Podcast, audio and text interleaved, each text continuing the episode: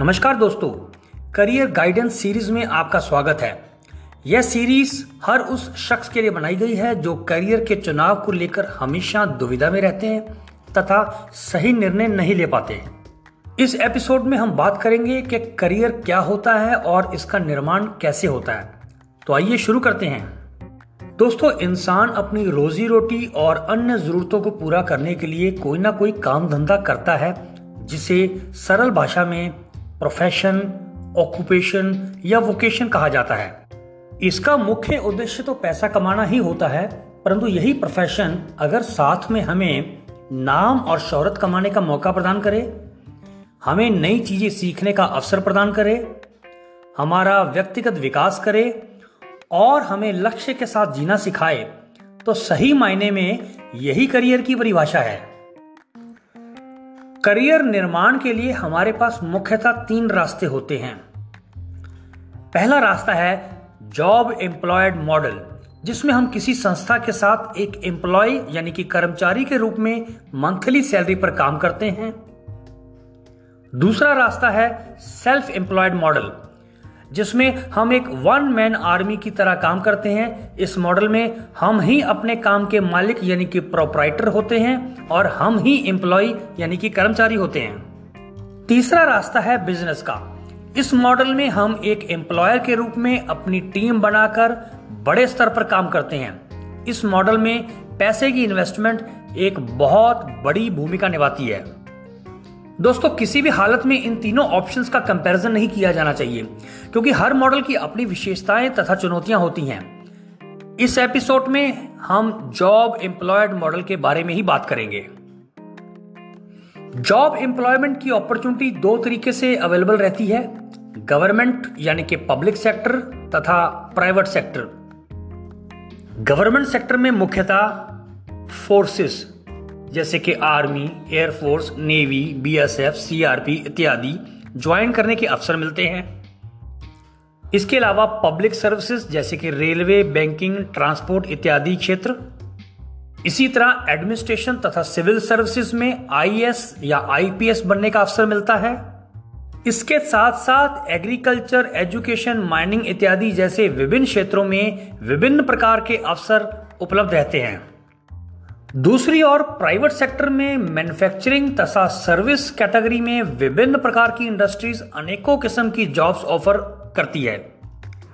यहाँ भी यह कहना मुश्किल होगा कि गवर्नमेंट तथा प्राइवेट सेक्टर में कौन सा ऑप्शन बेस्ट रहेगा, क्योंकि दोनों के अपने अपने एडवांटेजेस और डिसएडवांटेजेस हैं।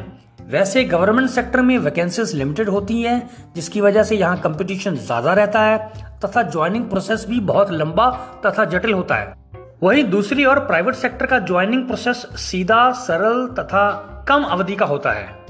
आइए अब जानते हैं कि रोज़गार के अवसर के मुख्य अंग क्या होते हैं।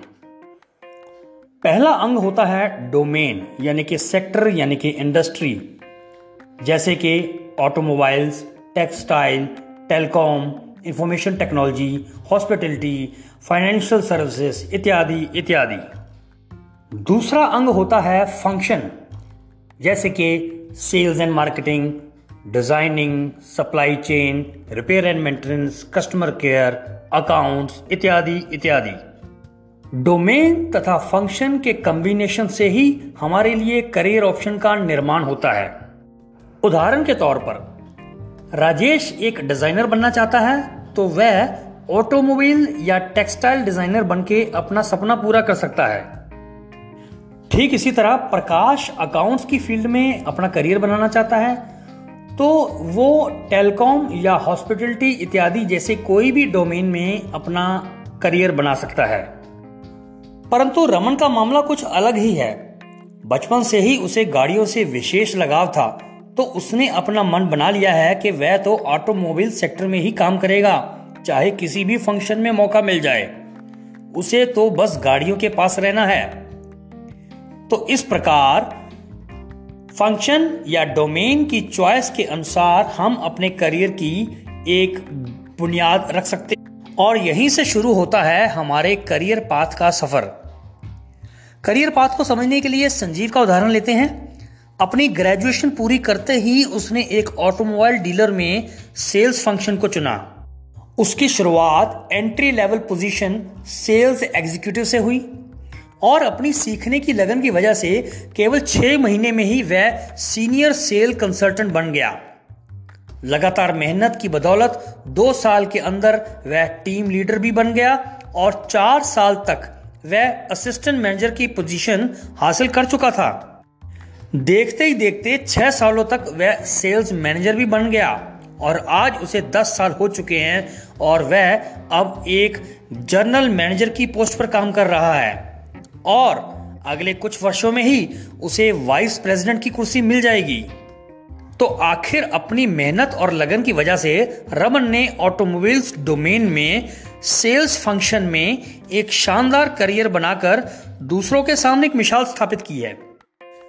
तो दोस्तों, करियर गाइडेंस सीरीज़ के इस एपिसोड में इतना ही। अगले एपिसोड में हम करियर के चुनाव की प्रक्रिया पर बात करेंगे। तब तक नमस्कार धन्यवाद आदाब सत श्रीकाल